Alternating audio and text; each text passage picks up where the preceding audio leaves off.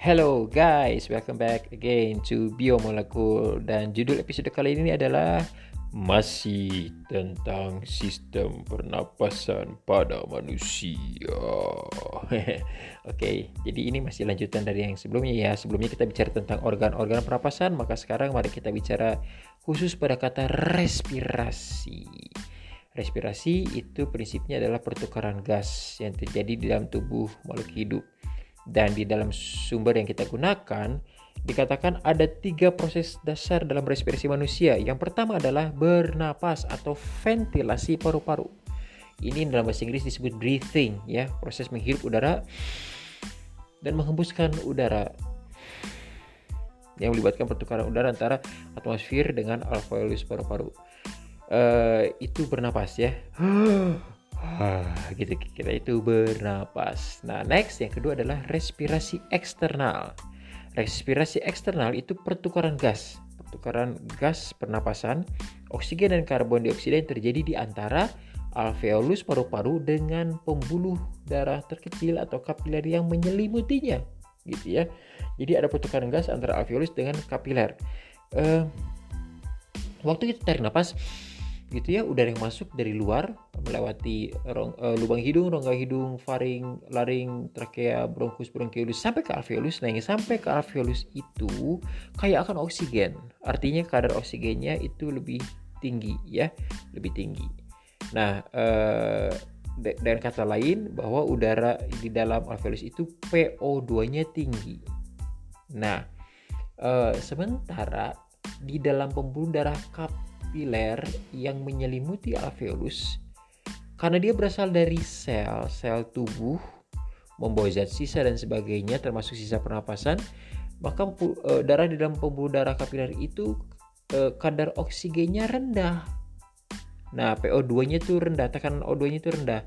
Jadi e, pertukaran gas antara alveolus dan kapiler itu sebetulnya terjadi otomatis.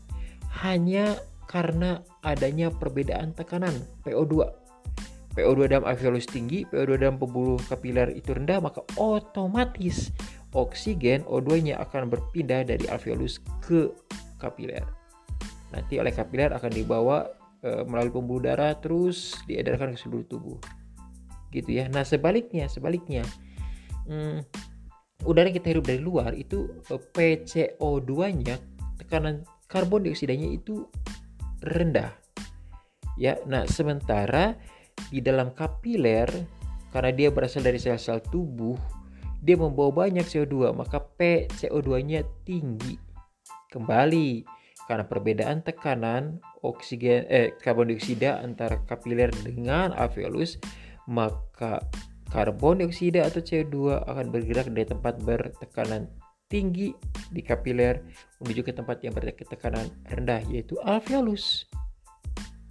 Gitu ya. Nah, itu itu itu respirasi eksternal. Nah, kemudian e, darah akan mengalir, mengalir, mengalir, mengalir dan mengalir sampailah ke sel-sel tubuh. Nah, di sel-sel tubuh itu terjadi pertukaran gas juga terjadi pertukaran gas juga. Nah, inilah yang disebut respirasi internal. Kalau tadi eksternal, ini internal. Jadi, respirasi internal adalah pertukaran gas-gas pernapasan, oksigen dan CO2, eh, karbon dioksida antara pembuluh kapiler dengan sel tubuh. Gitu. Tadinya eh, di dalam pembuluh darah kapiler itu darah membawa oksigen yang kaya, yaitu maka oksigen itu kan di drop ke sel-sel tubuh. Oke. Okay? Dan sebagai ucapan terima kasih dari sel tubuh, sel tubuh akan mengatakan terima kasih ya sel darah merah karena udah ngedrop oksigen di sini. Uh, saya ingin membalas kebaikanmu dengan menitipkan ini loh karbon dioksida titip ya tolong buangin ya gitu. Nah gitu ya. Jadi terjadi pertukaran gas antara uh, apa namanya uh, kapiler dengan sel-sel tubuh itu respirasi internal. Saya ulang berarti respirasi menurut sumber kita gunakan itu uh, terdiri atas tiga proses dasar. Yang pertama bernapas atau ventilasi paru-paru, breathing. Dan kemudian yang kedua respirasi eksternal antara alveolus dengan kapiler dan yang ketiga adalah respirasi internal antara kapiler dengan sel-sel tubuh. Demikian uh, tentang respirasi. Terima kasih telah mendengarkan. Semoga bermanfaat. God bless you all. Bye.